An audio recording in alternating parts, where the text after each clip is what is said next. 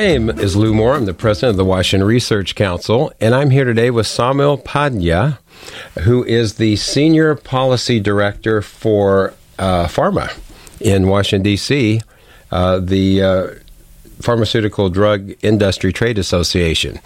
So, Saumil, welcome to uh, Policy Today. Hi, Lou. Thanks for having me. So, uh, before we get into some of the issues of the day, tell us a little bit about your background and what your role is at PhRMA, and then also tell us a little bit about PhRMA. I mean, we hear things, but but, but tell us a little bit about the organization too, if you would. Sure. Um, uh, PhRMA is uh, it stands. It's an acronym. It's PHRMA. It stands for the Pharmaceutical Research and Manufacturers of America. Uh, we are a trade organization who represents the branded uh, pharmaceutical manufacturers that operate in the United States. These are like large companies. Are like Pfizer, um, GlaxoSmithKline, Eli Lilly, Bayer, etc. There's a, there's a whole bunch of them, but we represent them, and, and our organization is divided into a number of different departments. I work in the policy and research department, um, so we do policy research for uh, on on behalf of. I, I focus on cost, uh, drug spending, overall healthcare spending, pharmaceutical drug spending, and cost price related issues, and also the supply chain of how how uh, the financial flow works through the distribution system for prescription medicines in the United States. Sure. Um, so, and then there's we also our organization also does advocacy on behalf of of the biopharmaceutical industry for the branded manufacturers of the biopharmaceutical industry. There's a separate organization that does things for generic manufacturers. But, okay. Um, we we represent the branded branded folks here.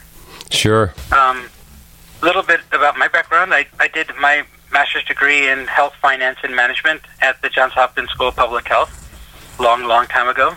Um, over the last like 19 or so years, I've held a number of different roles uh, in different different organizations, uh, covering the. I worked at uh, Cigna Healthcare and Coventry Healthcare of Delaware on the payer side, on the insurance side, in finance and medical economics roles. Um, I also was at AstraZeneca Pharmaceuticals in pricing and contracting strategy for a number of years um, on the pharmaceutical side. So I actually did price drugs and assisted with the contracting of those drugs with insurers. Um, and in between, I've held uh, several uh, consulting gigs uh, covering, you know, where clients were pharmaceutical companies or health plans. And um, and my last job before coming to PhRMA was working at Evergreen Health Co-op, which is one of the um, it's Health Evergreen Health Cooperative. It's one of the co-ops that were founded through the Affordable Care Act. Um, unfortunately, there were like 22 of them, I think, when we started, and there aren't that many left now, unfortunately. Mm-hmm. But Evergreen is still there. I was the vice president of medical economics. It's a terrific experience and a terrific organization. And then I came here at a good opportunity, and I've been at PhRMA for the last year and a half. Okay, very well. Um, so my first question for you is what's involved to, to put a drug on the market, to have a drug be approved? I mean, what, what does that take? What's involved with that? It's a very long process. I mean, there's a, um, a lot of medicines. I say you have a, a, medicine that you have a concept for that you would like to, to go forward with.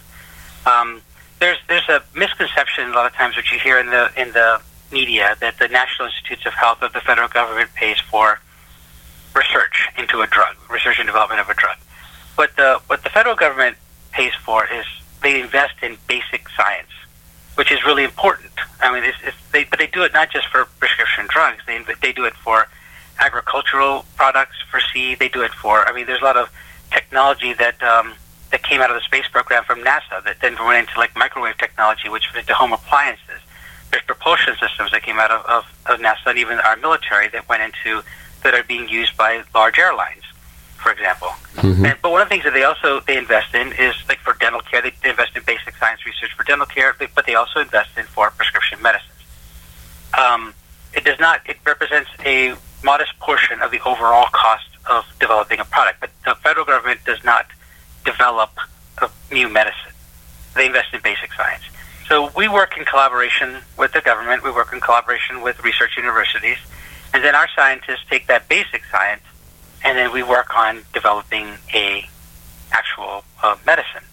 It's a lengthy process. There's a lot of products that go in in uh, initial preclinical testing that is not not clinical trials yet. This is just like before clinical trials even begin, and they fail right there.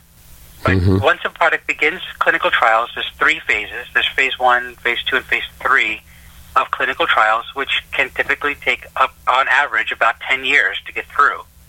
Wow. And, um, and, and only about 12% of the products that make it, that begin clinical trials, actually result in a product that's launched. Sure. It doesn't mean that the, the yeah. Uh, no, no, no. I'm sorry, but uh, so that that leads me to my next question. Uh, uh, as related to it. I mean, how much does this process cost? And then, if a lot of them don't get to the end of the line, how much money is going out the door uh, with, with, no uh, with no recovery of that investment? I, I, know they're not all the same, but j- just give us a feel for, for what we're talking about here as far as the cost. Well, Tufts, uh, Tufts University in Boston did a study on this. They they've been tracking this for quite a number of years and their latest number that they put on it is when you when you factor in the costs of the medicines that don't make it. These are the medicines that don't make it once clinical trials begins, right? They said that for every drug that does make it, it uh, the cost is approximately two point six billion dollars. Sure. So that's that's that's, that's factoring in the the cost that's associated with the drugs who also fail. Mm-hmm. But, the, but you know these these failures though, people say, oh, the drug failed, but there's a tremendous amount of learning that takes place there. So when, when scientists work to develop a medicine and it does, for whatever reason, is not successful, does not turn into a medicine that launches in the market, they still learn a lot from those failures. And that scientific learning contributes to the next time they go out and try. You know, and so, for example, like for, for Alzheimer's disease, there have been 123 unsuccessful attempts to bring a treatment to the market for Alzheimer's disease four treatments have made it to the market, but they're treating symptoms. They're not actually even they're not finding a cure. You see this this over and over, uh, trial and error, trial and error over time. But every time they failed, they learned something else. You know, and so mm-hmm. eventually, hopefully, there will be a cure for uh, you know a terrible disease such as Alzheimer's. Sure, sure.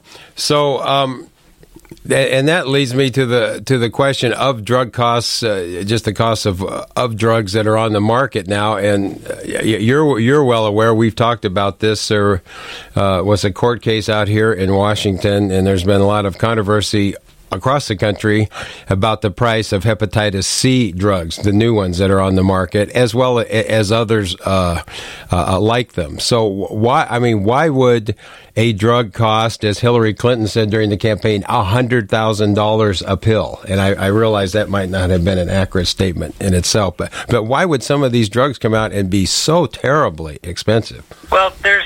I think there's a bit of um, misunderstanding in, in the public about when you talk about drug prices. So there's a list price. So there's a price that the manufacturer sets for a product, right? When, when a product is launched. I used to do pricing, so this is something I, I, I know quite well. And there's a number of factors that go into determining, you know, where you set your initial list price. And one of the fact one of the factors, it's not the only factor, but one of the factors that goes into that is how much is the cost for treating a disease absent the drug. So so what is so if you're if you're a, a prescription drug manufacturer and say I'm just making up say we use this uh, example of hundred thousand dollars that that Hillary Clinton cited. Say you want to launch a product a drug at hundred thousand dollars, but the cost of medically treating that disease at the same level of the drug is say seventy thousand dollars, then you're not offering any value to the insurer. The insurer is going to come to you and say, "I'm sorry, we're not going to pay that," and so your product will get no formulary access and so therefore you will not be able to sell your product on the on the market effectively. And they do have quite a lot of quite a lot of power in that regard. So so the manufacturer doesn't typically go there. Now you look at the example of those hepatitis C products. So Harvoni and Sovaldi were the first two that launched, both by the same manufacturer. The average cost between those two at a list price level was about ninety thousand dollars for a course of treatment, not not per pill. It a course of treatment. But this is a disease. Keep one thing in mind about hepatitis C this is a disease that is was killing five times as many people as HIV/AIDS did at the height of the AIDS epidemic. It's also it's a, it's a leading cause of liver transplants in the United States, and that these treatments that were developed are cures. They're not treating symptoms, and their cure rates are north of ninety percent, over ninety percent cure rates for, for for people who have this disease. So if you end up having a liver transplant, that cost is about half a million dollars if you're talking about um, so without so before these cures came on the market, people act as though there was no cost to treating people with hepatitis C. That's not true. Um, the, the main treatment for hepatitis C prior to these cures coming on the market was a product called pegylated interferon. And Milliman and Associates, which is a, a big actuarial firm, pegged the average cost of of, uh, of treating people with pegylated interferon at about forty thousand dollars per year. That's not a cure. That's just year after year after year treating them. But a lot of people didn't even take it because the side effects were so horrible for patients and debilitating for patients that they could not tolerate the pegylated interferon, so they discontinued it. Now Medicaid plans got it got it for less than, than that forty thousand, but that was like the average cost across the overall market. Mm-hmm. That's what, according to Mill, according to Milliman. Sure. So there's a lot of factors that come in. So, so you start off with that list price, but then we have a system in this country where you where uh, manufacturers rebate back to insurers to lower that price. So within one year of these two products launching for hepatitis C, um, there was a third product that launched um, called Viekira Pak by a company called AbbVie. That increased comp- brand versus brand competition in the market, and the rebates have now risen as a result of that. This is us within two years. We're talking about within within one year, the competition came in increasing rebates, but now within two years, you're looking at rebates between 40 and 65 percent off of that price. So the so no one is so insurers are not paying ninety thousand dollars for a course of treatment. They're paying, you know, roughly around fifty thousand dollars in, in that in that range, or a little bit less than fifty thousand dollars in that range for that course of treatment. That's still a lot of money, but that's but if you take into account what the cost of treatment was before this this uh, these cures came on the market, it's it's money that I we would probably argue is well spent. Sure, sure. Well, you mentioned Medicaid, and uh, and you're well aware because I, I, I discussed it with you at the time. But we did a report recently about the healthcare authority in Washington State, which administers Medicaid, and about uh, some of the cost drivers connected to that program, and and with. Uh, the Medicaid, great Medicaid expansion that's gone on all over the country. We have over 600,000 new folks in Washington state alone on this program. There's 2 million Washingtonians on Medicaid at this point. So this is becoming a very serious situation to look at from uh, every angle in, in terms of budget and expenditures. So uh, I guess my question is how, how does the pharmaceutical industry interact with Medicaid? You, you mentioned rebating just briefly, but if you could just explain that in a little bit more detail. Sure, I'd be happy to. Oh, before I get into Medicaid, I want to say one more thing about the hepatitis C cures sure. that came out. They have minimal, very minimal to no side effects, or a very, very low amount of side effects as compared to the previous treatments. So, you know, three month course of therapy, and you're cured of the disease with low side effects. Anyway, but we'll get on to Medicaid. Sure. So the Medicaid programs, the way our companies interact with them is that the, the way the Medicaid is administered in this country, there's a number of a series of what you what there are statutory, which are required rebates, and there's other price protections that are already in place in state Medicaid plans. So whenever a product launches um, oh, in in this country, initially there's there's a the list price that they that they set, which is the, the when when the when a manufacturer launches a product, they set a list price. There's another price called the average manufacturer's price, which is just a little bit lower than that. It's not. I don't want to get into too much of the details. People might not want to get it, not want, not want to know this much about it. But the average manufacturer's price is like um, is, is set at a little bit lower than the list price. It's a calculated number um, representing the sales between the manufacturer and wholesaler, what the wholesaler actually ends up paying for the drugs. So, so the way the new formula is calculated, it's a little bit lower than the list price. 23.1 percent is taken off of that number as an initial discount that you have to give to any Medicaid plan in the country. That's tw- that's twenty three percent. Did you say twenty three percent? Twenty three, yeah, twenty three point one percent below the average manufacturer's price, which is a price that's a little bit lower than the list price that the that the manufacturer set for the drug. Okay.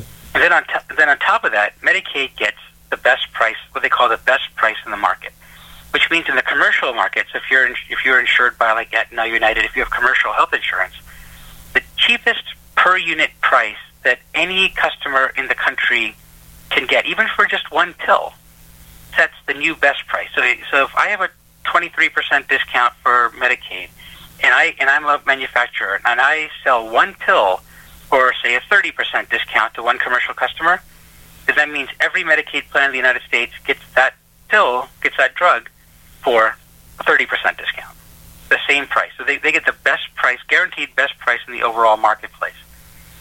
On top of that, there's also an inflation protection guarantee, which is called a CPI, CPI penalty, which is um, CPI, your consumer price index, measure of inflation. It's set, it's bench, benchmarked against a CPI urban number, which is measure of inflation in the U.S., which has been very low in number in the recent years. It's been like two percent or so. So, if a company takes a price increase above what CPI urban is, um, there's a more complicated formula associated with it, but but essentially they have to rebate back the difference. So if if inflation is set at two percent, and you take a five percent price increase, the differing the the three percent difference, the five minus the two, the three percent above the CPI level, has to be rebated back to Medicaid. So, so the, any price increases the manufacturer would take essentially does not impact Medicaid. Um, only anything above the level of inflation does not impact Medicaid. And it was true for brands, and up until very recently, it was not true for generics. But now they've, in the last budget deal, I it was last year, they've included generics in that uh, mix as well.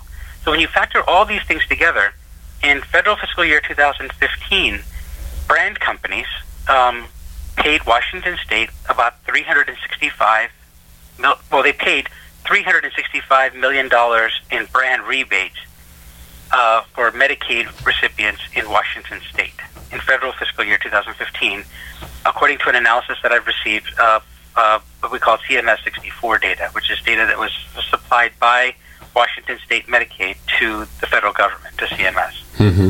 Now that that 360, approximately 365 million accounted for 55 percent of the total prescription drug expenditures of Medicaid ex- Medicaid recipients in Washington State in fiscal federal fiscal year 2015. So, of that 365 million, the way that way that it works is the federal government puts up a certain amount of money for the state Medicaid programs, uh, and the state puts up a certain amount of money. Now, that that's called that that proportion. In for Washington State, the federal government puts up half the money for the state Medicaid program, and the state puts up the other half. So when when, when drug manufacturers pay rebates, the rebates are divided up between the state and the federal government using that percentage, sure. 50-50 split. So we the manufacturers paid 365 million, and um, about half of it went to the state, and the other half went to back to the federal government. Okay, so so in essence, just just very roughly, what percentage discount is our Medicaid program getting overall? And I realize this is drug by drug, but but just roughly.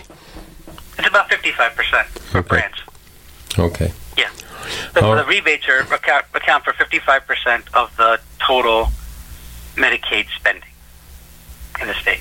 Okay. Well, I think it's important Medicaid- to know Med- that. Med- sorry, Med- Medicaid prescription drug spending. Sorry. Sure. The rebates, brand rebates account for about 55% of total Medicaid prescription drug spending in Washington State in Mm-hmm. federal fiscal year 2015.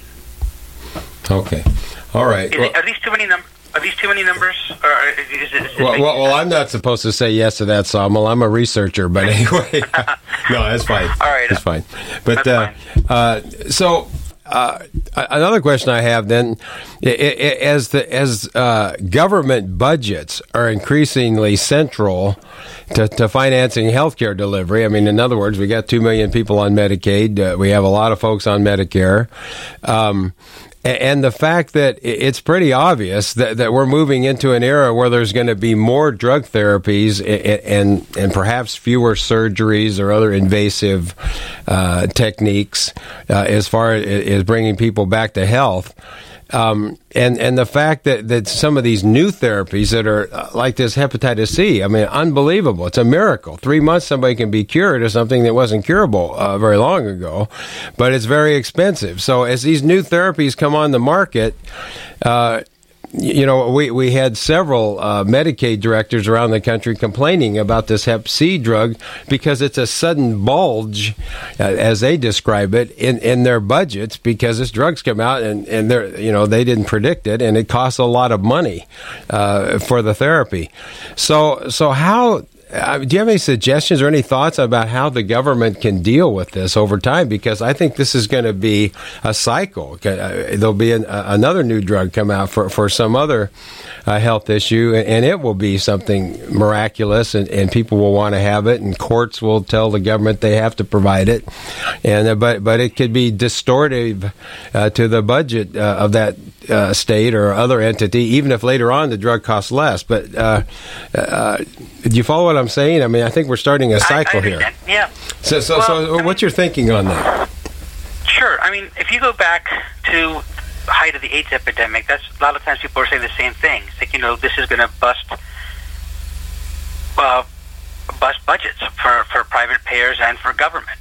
And over time, we figured it out, found a way to get it proper competition in the marketplace, kept prices under control, and now you don't hear so much about. Um, you know, what, what the cost of treating AIDS patients are in, in the United States, and they are living much, much longer. Um, cancer, the same in many ways, the same the same thing. You know, the cancer death rates have dropped dramatically. They've been improving. So, when, so when you take, when you have these new medicines that are coming on, I think one of the things that ends up happening though is that folks look at the cost of the medicine, but they don't look at the cost of the offsets to other types of medical care that are not no longer necessary, I mean, not being needed. So if you have a medicine that reduces the number of hospitalizations, or if it reduces the number of emergency room visits you have to have, you have to also think about, you know, what were you paying to treat these folks before you ended up having the new medicine? So yes, the people look at the cost of the hepatitis C medicine, but they're not counting the cost of the liver transplant the person would have potentially had to have. Or actually, this way, actually, I did a study with, uh, I did a study on this. And They said, you know, the number of liver transplants don't come down. They, they're, they're not going to come down because these new cures. And I was like, well, why not?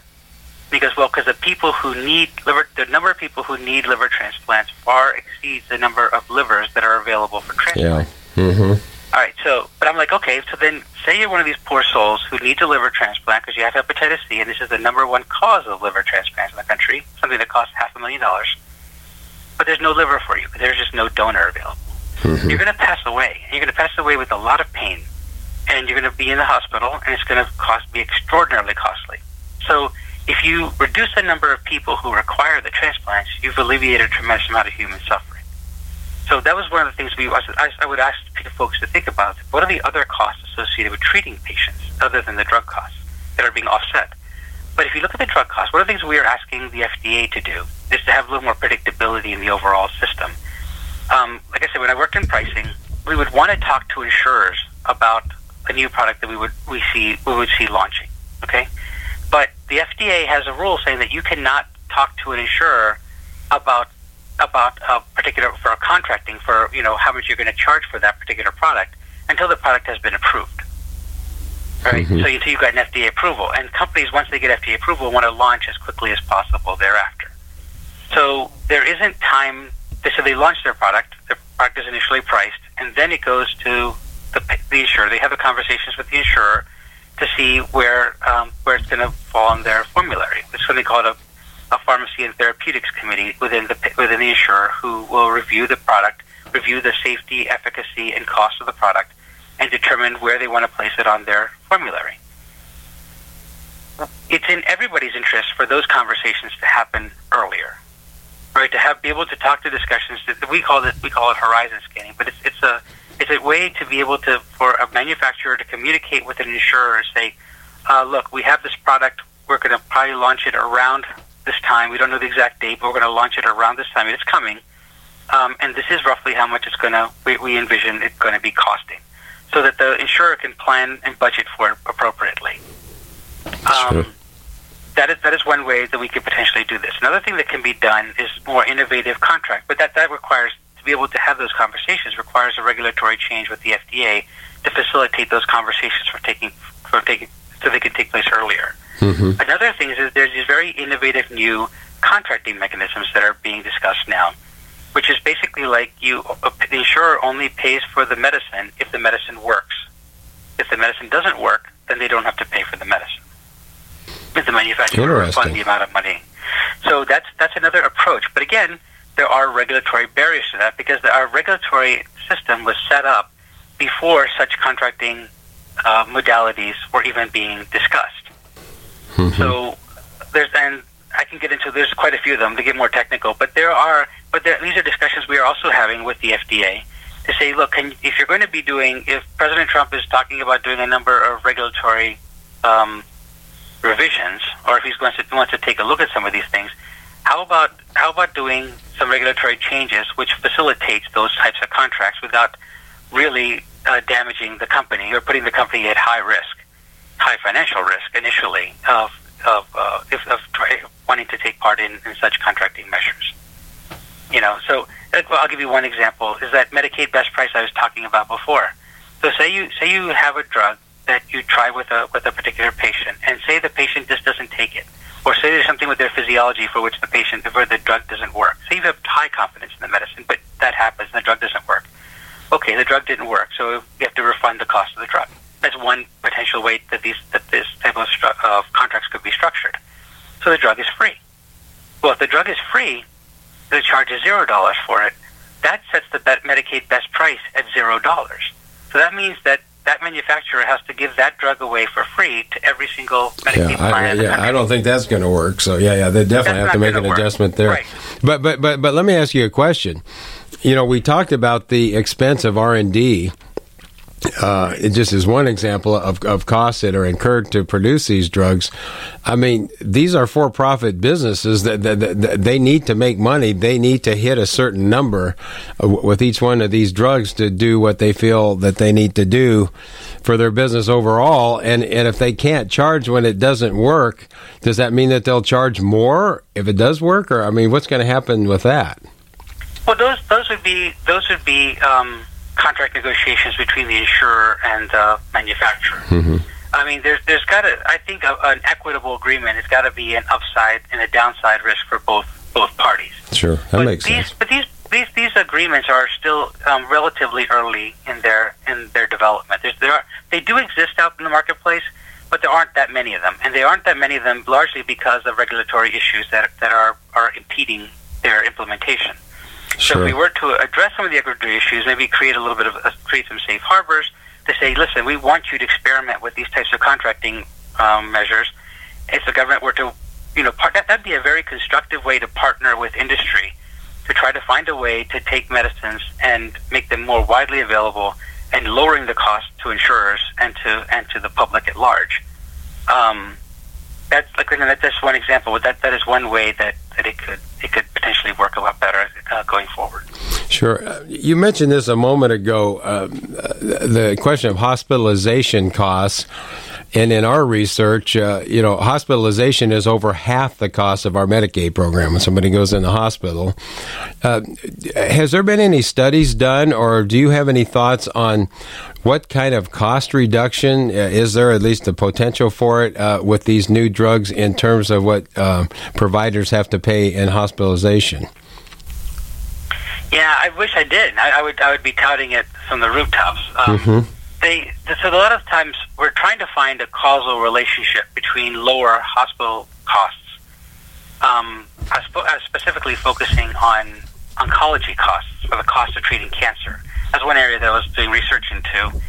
Um, we saw some studies saying that uh, overall oncology spending is relatively flat. You know, d- despite prevalence of I mean, more people having being diagnosed and being treated with can- for cancer. I mean, overall treatment cost being relatively flat. I don't know. That we, that, that we have not been able to corroborate that study. One study that, that I saw on that on that front. Um, so we're trying to get some more data on that.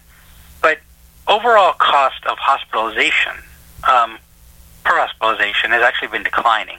Not not overall hospital spending, but for for for oncology care, the inpatient cost, I should say, has been declining uh, for just for cancer care, and that's. But we don't know. We don't. It's, it's hard to tell why. I, I can't prove without a shadow of a doubt that this is due to the new treatments that are coming onto the onto the market. What's happening is that the site of care is shifting. It's uh, if so, say say you've got a a med- new oncology medicine, or that's a lot less toxic than the old medicines that were. Does not cause side effects the way old older medicines did, right?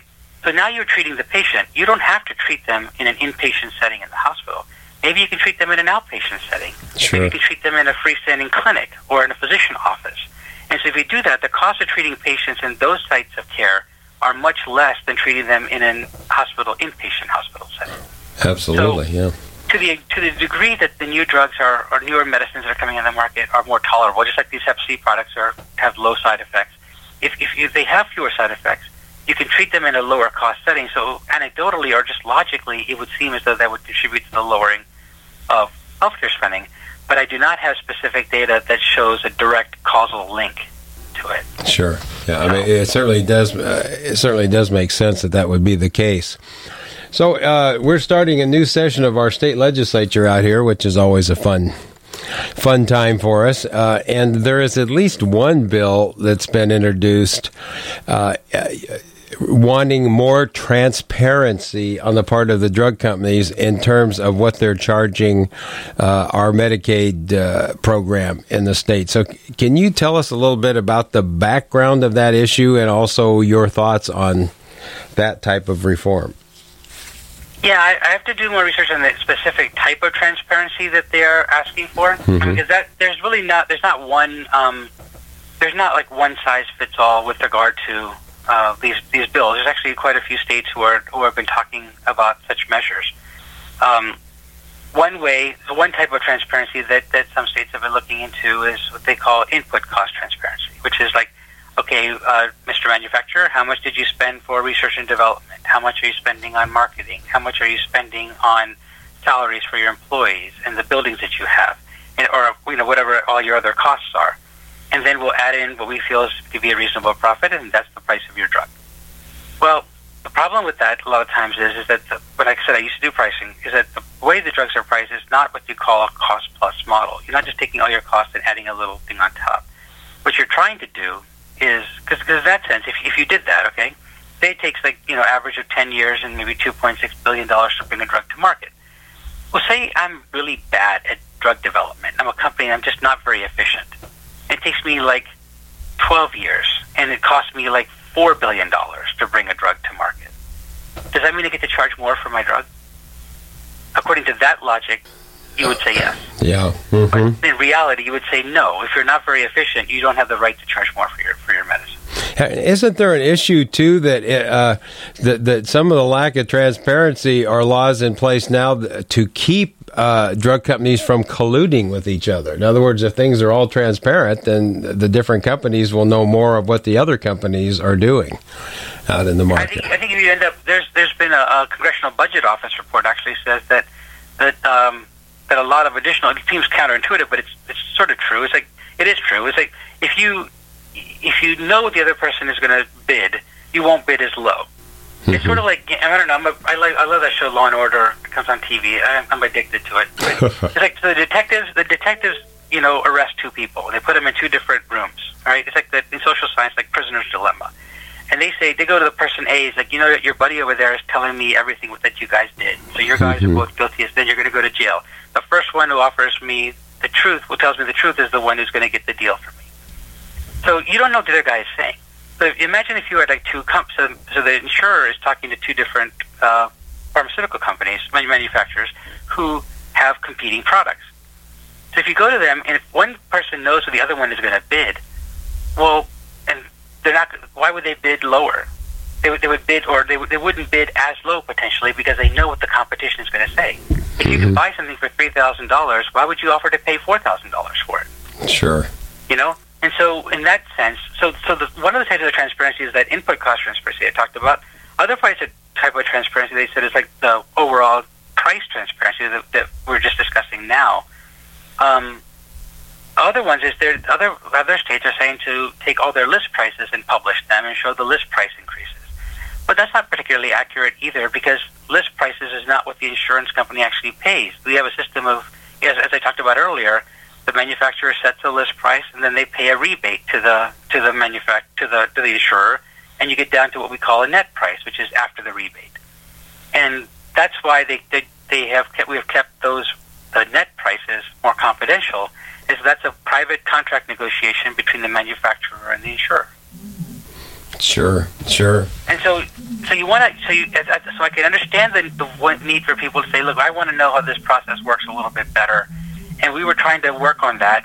Um, away uh, along the way to do is say what what how much can we disclose that would be responsible to to for the public to see at the same time that would not hurt private contract negotiations that are being taken place, which has resulted in overall prescription drug spending when you when you back out all the rebates to be um, a relatively small share of what we small and stable share of what we pay for overall health care in the United States. Mm-hmm. Okay. All right. Um, so you mentioned at the beginning of the show that one of your areas of expertise was the supply chain connected to uh, the distribution of pharmaceutical drugs, and uh, I understand there's a new study out that, that it looks at supply chains uh, as well as all the other factors involved with uh, putting drugs uh, out in, out on the market and, and to the public. And uh, you know the question is is when money is spent on prescription drugs, who actually gets that money? Yeah, that, that was a, a project I worked on with a, with a company called the Berkeley Research Group. Um, I, I talked to them about that, and so they, they put out a study on, on this front. They looked at all drug spending in the United States. So all the drugs that, so the medicines that were um, dispensed through retail pharmacies, the medicines that were dispensed in hospitals and through physician offices. Um, so everything, the entire full gamut. All right.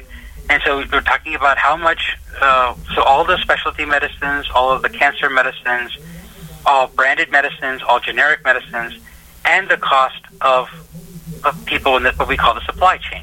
And the supply chain would be defined as uh, organizations such as wholesalers, pharmacies, uh, pharmacy benefit managers or PBMs, and then also markups taken on medicines by hospitals and physicians. So they also they they they would sell medicines for more than what they um, acquired them for. So when you look at the entire gamut of how money flows through the system, you start off with the list price of the medicine that the, that the manufacturer is setting, and everybody gets a piece of that. They all have their margins. They are running their particular businesses, so they all buy the product for less than what they sell it for, and there's a markup at every single step along the way. So when you when you examine that, that amount of, of, of money as it flows through the system. What we just, what we found through this study is that even after you take out all of the rebates and the discounts paid by the by manufacturers to government and private insurers, after you take all those rebates out, branded manufacturers are retaining less than half of what's left over. Interesting. so that is so quite interesting. Manufacturers yeah, so they so they're not keeping. That's after all the rebates have been paid out to all the um, all of the all of those entities, and the amount that is being retained by the branded manufacturers uh, is equivalent to seven percent of the total amount of money that the United States spent on healthcare in 2015. So there's a generic manufacturers keep a portion, and those supply chain entities keep a portion um, as the other entities that are in that overall mix. And it's a, the report is a public report. It's on the Berkeley Research Group website, um, and uh, you know, I would encourage people to read it. The way it was put out was to try to make it, um, try to make it so that it uh, the lay audience would be able to read and understand it. Not that long. Um, a lot of detail, a lot of lot of work that went into it, but we tried to make it so that people would be able to, who, who would read it and would take it to heart and understand it. So it's not it's not doesn't point fingers at anybody. It all it simply says is people should know that there's an entire vast system of how money how how prescription medicines are distributed in the country, and and get a sense for where does that money actually go. Sure. And the thing of, and the thing about this is what it's showing is that the rebates that manufacturers are paying are increasing. So the amount of the total pie that the manufacturers, brand and generic manufacturers, are retaining is declining but the share that the supply chain, or if you want to call it the, the middlemen in, in this overall system, the share that they are retaining is increasing. So, um, oh, interesting. It's something to think about. It's something to think about. It's something, that, and I, think it's it's it should be part of the discussion, so that we could have an informed discussion. I, I heard um, Senator uh, Sanders on on the Bill Maher show. It's another show I like, but I, I was watching TV and I flipped there, and he and he was talking about insulin products and he was like, say, look at these insulin prices. The prices are going really high. The list prices were going, were being raised. But if you look at the, the financials of the companies who make those products, their net revenues are relatively flat. So it's like, how is that possible? And that's been publicly reported. So it's like, how is that possible? So he was like saying those are greedy manufacturers. But I'm like, no, Senator. If the net revenues are flat after rebates and everything have been paid, then the difference between the the raise height, the, the increasing of the list price and that net price is not going to the manufacturer. Mm-hmm. It's going to the supply chain and it's going to the health plans. It's being paid back in rebates. It doesn't mean that they're, they're getting like a windfall, but it just means that that money is not going back to the branded manufacturers. So it's not an example of a greedy manufacturer. Sure. But but that's a that's a more of a policy discussion, not not a political one. Mm-hmm. So that's just that's just understanding just how the money is going through this overall system. Yeah, well, it's definitely germane to this whole conversation about uh, budget drivers and drug costs, and um, yeah, I, I, it, it, it's obvious that that should be in the equation when we look at everything uh, everything concerned. So, uh, I guess my last question is: Is there anything else you want to share with our listeners while I have you? It's Really appreciated your time today. So no, I mean, I think we we covered quite a bit of ground. I just wanted to, I want to just you know for your for your listeners and your readers here, I wanted to just give them a little bit more context about some of the benefits that, that prescription uh, prescription medicine, medicines do provide. I mean, there's a there's a built-in life cycle within prescription drugs, uh, prescription medicine spending in this country. I mean, you've got products that come on, you know, products that launch are branded agents. Um, typically, within two years of a product launching, there's another branded competitor within the same therapeutic class, um, which competes against that brand product, which results in increased rebates and therefore lowering of the, you know, lowering of the cost of that particular medicine. And then when the product goes off patent, you're seeing a dramatic drop in overall uh, overall pricing. So when people talk about like the patent cliff that they talked about from a few years ago, um, you know, they said they, that there's a, a fact that between 2011 and 2015 105, 101 billion dollars of product sales went off patent. They lost exclusivity, and generics came on the market, which helped to lower mm-hmm. overall prescription drug spending. But what people don't talk about as much is that that cliff never really ends because every year there's new products coming on, there's other products going off, and that between 2016 and 2020, an additional 93 billion dollars of product sales of branded medicines will be going off patent. So there'll be generics coming on for those products.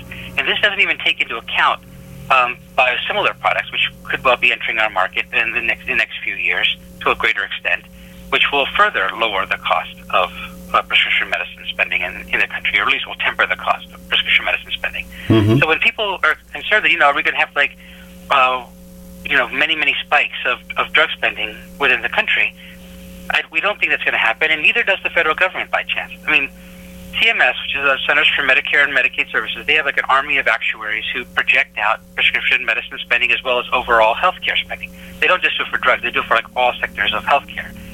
And they're and they are they have reported consistently in their projections that they expect prescription medicine spending to be relatively the same share as it is today, all the way for the next decade, through the next decade, share huh. of the overall pie.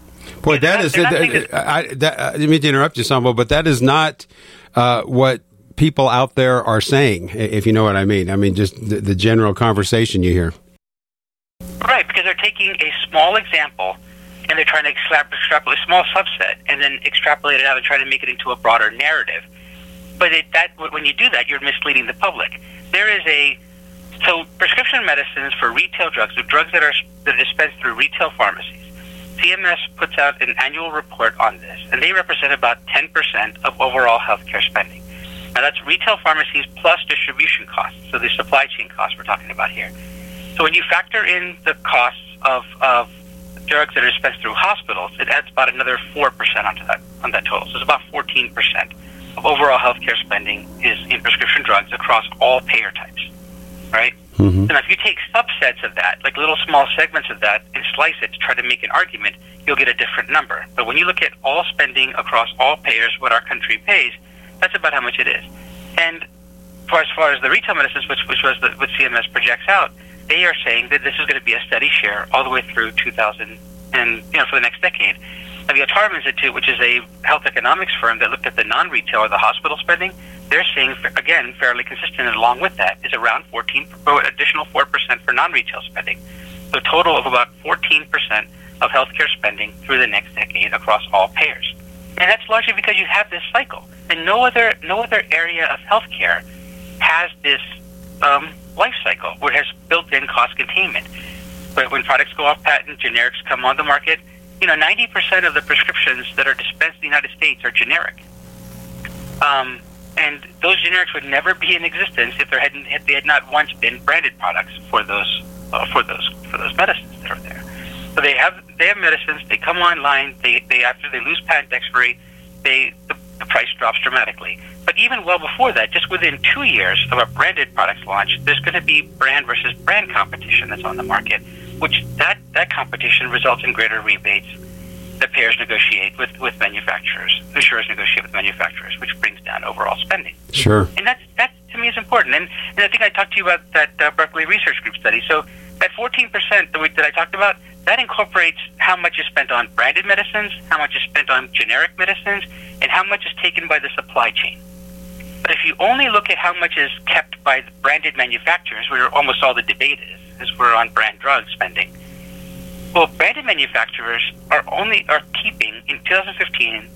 What the Berkeley Research Group study showed was that branded manufacturers kept about seven percent, so a little bit less than half of the total spent on on, on those three buckets. Seven percent of total healthcare spending. So people don't know that. So that what the amount that branded manufacturers kept, they said was about 218.6 billion dollars, which is a lot of money. You know, that's that's how much branded companies uh, retained from uh, from their products. That's that's all brand products. That's dispensed through retail pharmacies and the ones dispensed through hospitals and physician offices. Two hundred eighteen point six billion dollars. That's a lot of money until you consider that the United States spent more than three point two trillion dollars on overall healthcare spending in 2015 alone. So that 218.6 billion is about 7% of the overall 3.2 a little bit higher, a little bit over 3.2 trillion dollars um, spent on healthcare spending in the U.S. And for that seven percent, we've gotten cures for things like hepatitis C, as we as we discussed. And over the past, um, you know, um, since since the since the its peak, you've seen cancer death rates in the United States drop by 23 percent. Now that two out of three patients diagnosed with cancer are living at least five years following diagnosis, which is a very big deal, especially if you or your loved ones have cancer. Um, also, in part to those new innovative medicines, you're talking between, this is a fact, between 1991 and 2011, the death rate from heart disease has dropped by 46% in the United States. You know, and so when you have medicines like this, like the statin class, whole class of medicines that are statins, they came on the market. They helped. Uh, they, they they they came out. They were branded medicines. Now they're all almost all generic medicines. Just cardio, for cardiovascular disease and they have now they're all become they they become generics, and people have and this whole the classes of medical procedures that are just no longer needed any longer because these medicines have basically removed their need, the need for this for for those um, for those types of procedures. Sure. Well, uh, well, when, when you look uh, when you look at uh, uh the Medicaid data in this state, which we did in our recent report, uh, hospitalization is still more than half uh, of the cost uh, that is accrued to the Medicaid program here. So anything that will reduce that large number is going to be uh, significant. Well, they keep in mind there's no generic hospitals, there are no generic physicians, so those costs have continued to rise. Costs for medical procedures have continued to rise. Hospital uh, hospital costs have continued to rise. Um, and so they, what the, some of the some of the statements are like, oh, but the rate of increase is, is lower than, than it is for drugs.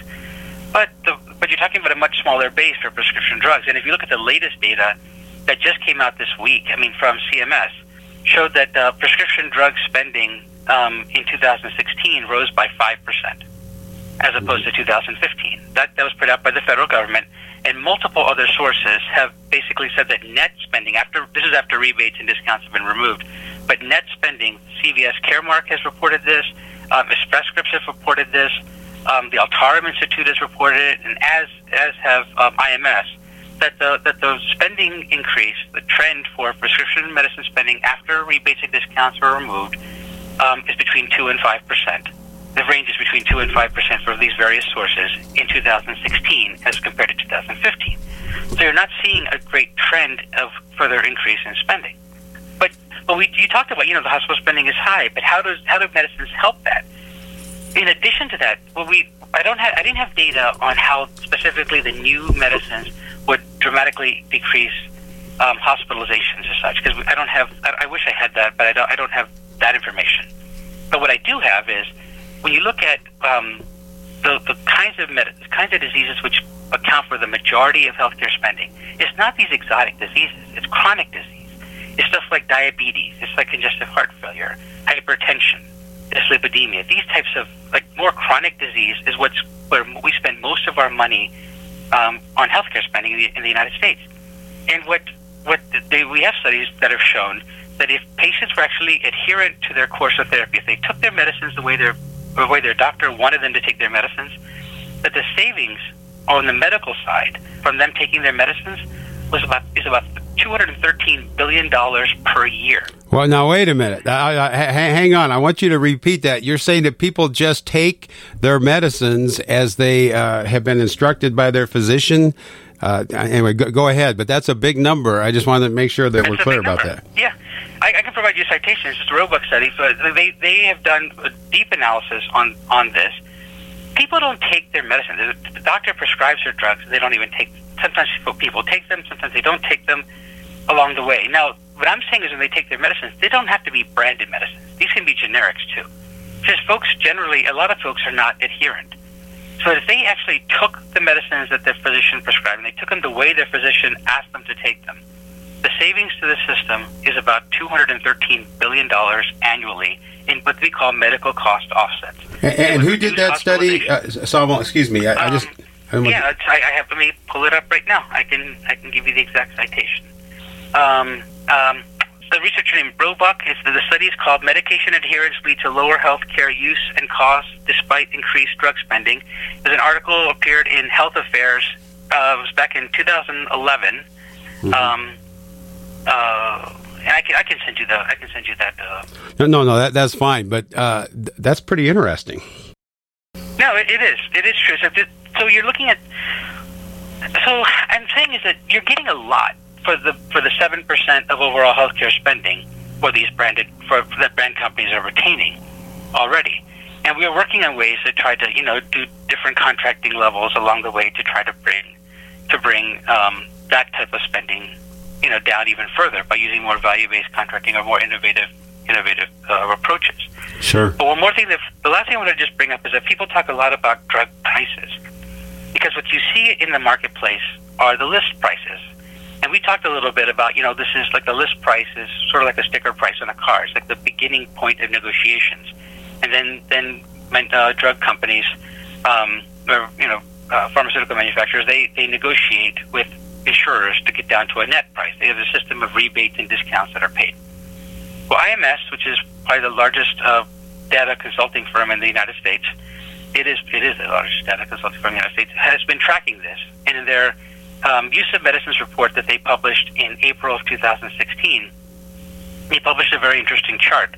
It tracks what they call invoice spending, which is the invoice price, which is a, a price which is very close to the list price its invoice prices represent how much pharmacies purchase medicines for from the wholesaler. So most of the discounts and rebates are given on the on the um, unbranded products. Um, after not is not included in that. So the invoice price is a price is very close to the list price, and then they tracked how much is the net price. So the price after all rebates and discounts and things that brand companies give are, have been removed across all payers in the United States. And in 2015, what they saw was that the invoice price, again, the price is close to the list, which is what's, what is publicized in the in the in the media, rose by 12.4 percent. So that's a goal. It's a double-digit rise in drug prices. But the interesting thing about this chart is when when you take out all of the rebates and discounts that manufacturers pay, that goes to that all the supply chain entities that we discussed and to health plans. The net price after all those rebates and discounts were taken out rose by 2.8 percent. Wow. So the 12.4 is talked about a lot because that's the public price in the media. The 2.2.8 isn't discussed much at all. It's just what, you know, the point uh, kind of I was making. And if we have this entire supply chain and distribution system in this country, and there's a lot of rebates that are paid, there's a lot of discounts that are given, and everybody takes a cut of that, and everybody gets a share of that within that particular supply chain. And so, what what is gets reported in the media when, they, when people talk about prescription drug spending, they talk about brand, generic, and distribution costs, and they blame the brand companies for all of that. But that's not the, you know, the brand companies are retaining a share of that. They're not retaining all of that. And when they talk about prices, they don't they don't back out the rebates and discounts, which is not what the what the manufacturer is actually getting. So that's what the point I made about when I when I saw um, Senator Sanders' appearance on the Bill Maher show. It's like that difference. You know, the list price goes up, but the net price does not go up by much at all. The difference between those two prices are the rebates, discounts, and uh, that are given to the supply chain and to health plans. And sure. so the manufacturer got the net price. Manufacturer did not get the list price. I don't know. I, I, I hope, fa- fa- it's fascinating. It's somewhat clear. Yeah. No. Sure. Yeah. Well, it, it's important to. Uh, uh, to get this perspective and to get this uh, these added uh, uh points of information uh, because we're generally, uh, as far as general news consumption, we're not getting that point of view, and we're not getting that further explanation. Saumil, we really appreciate your time, and this has been very informative. Uh, my name is Lou Moore with the Washington Research Council. My guest today has been the Senior Policy Director of PhRMA, Saumil Pandya, and we also thank you for joining us.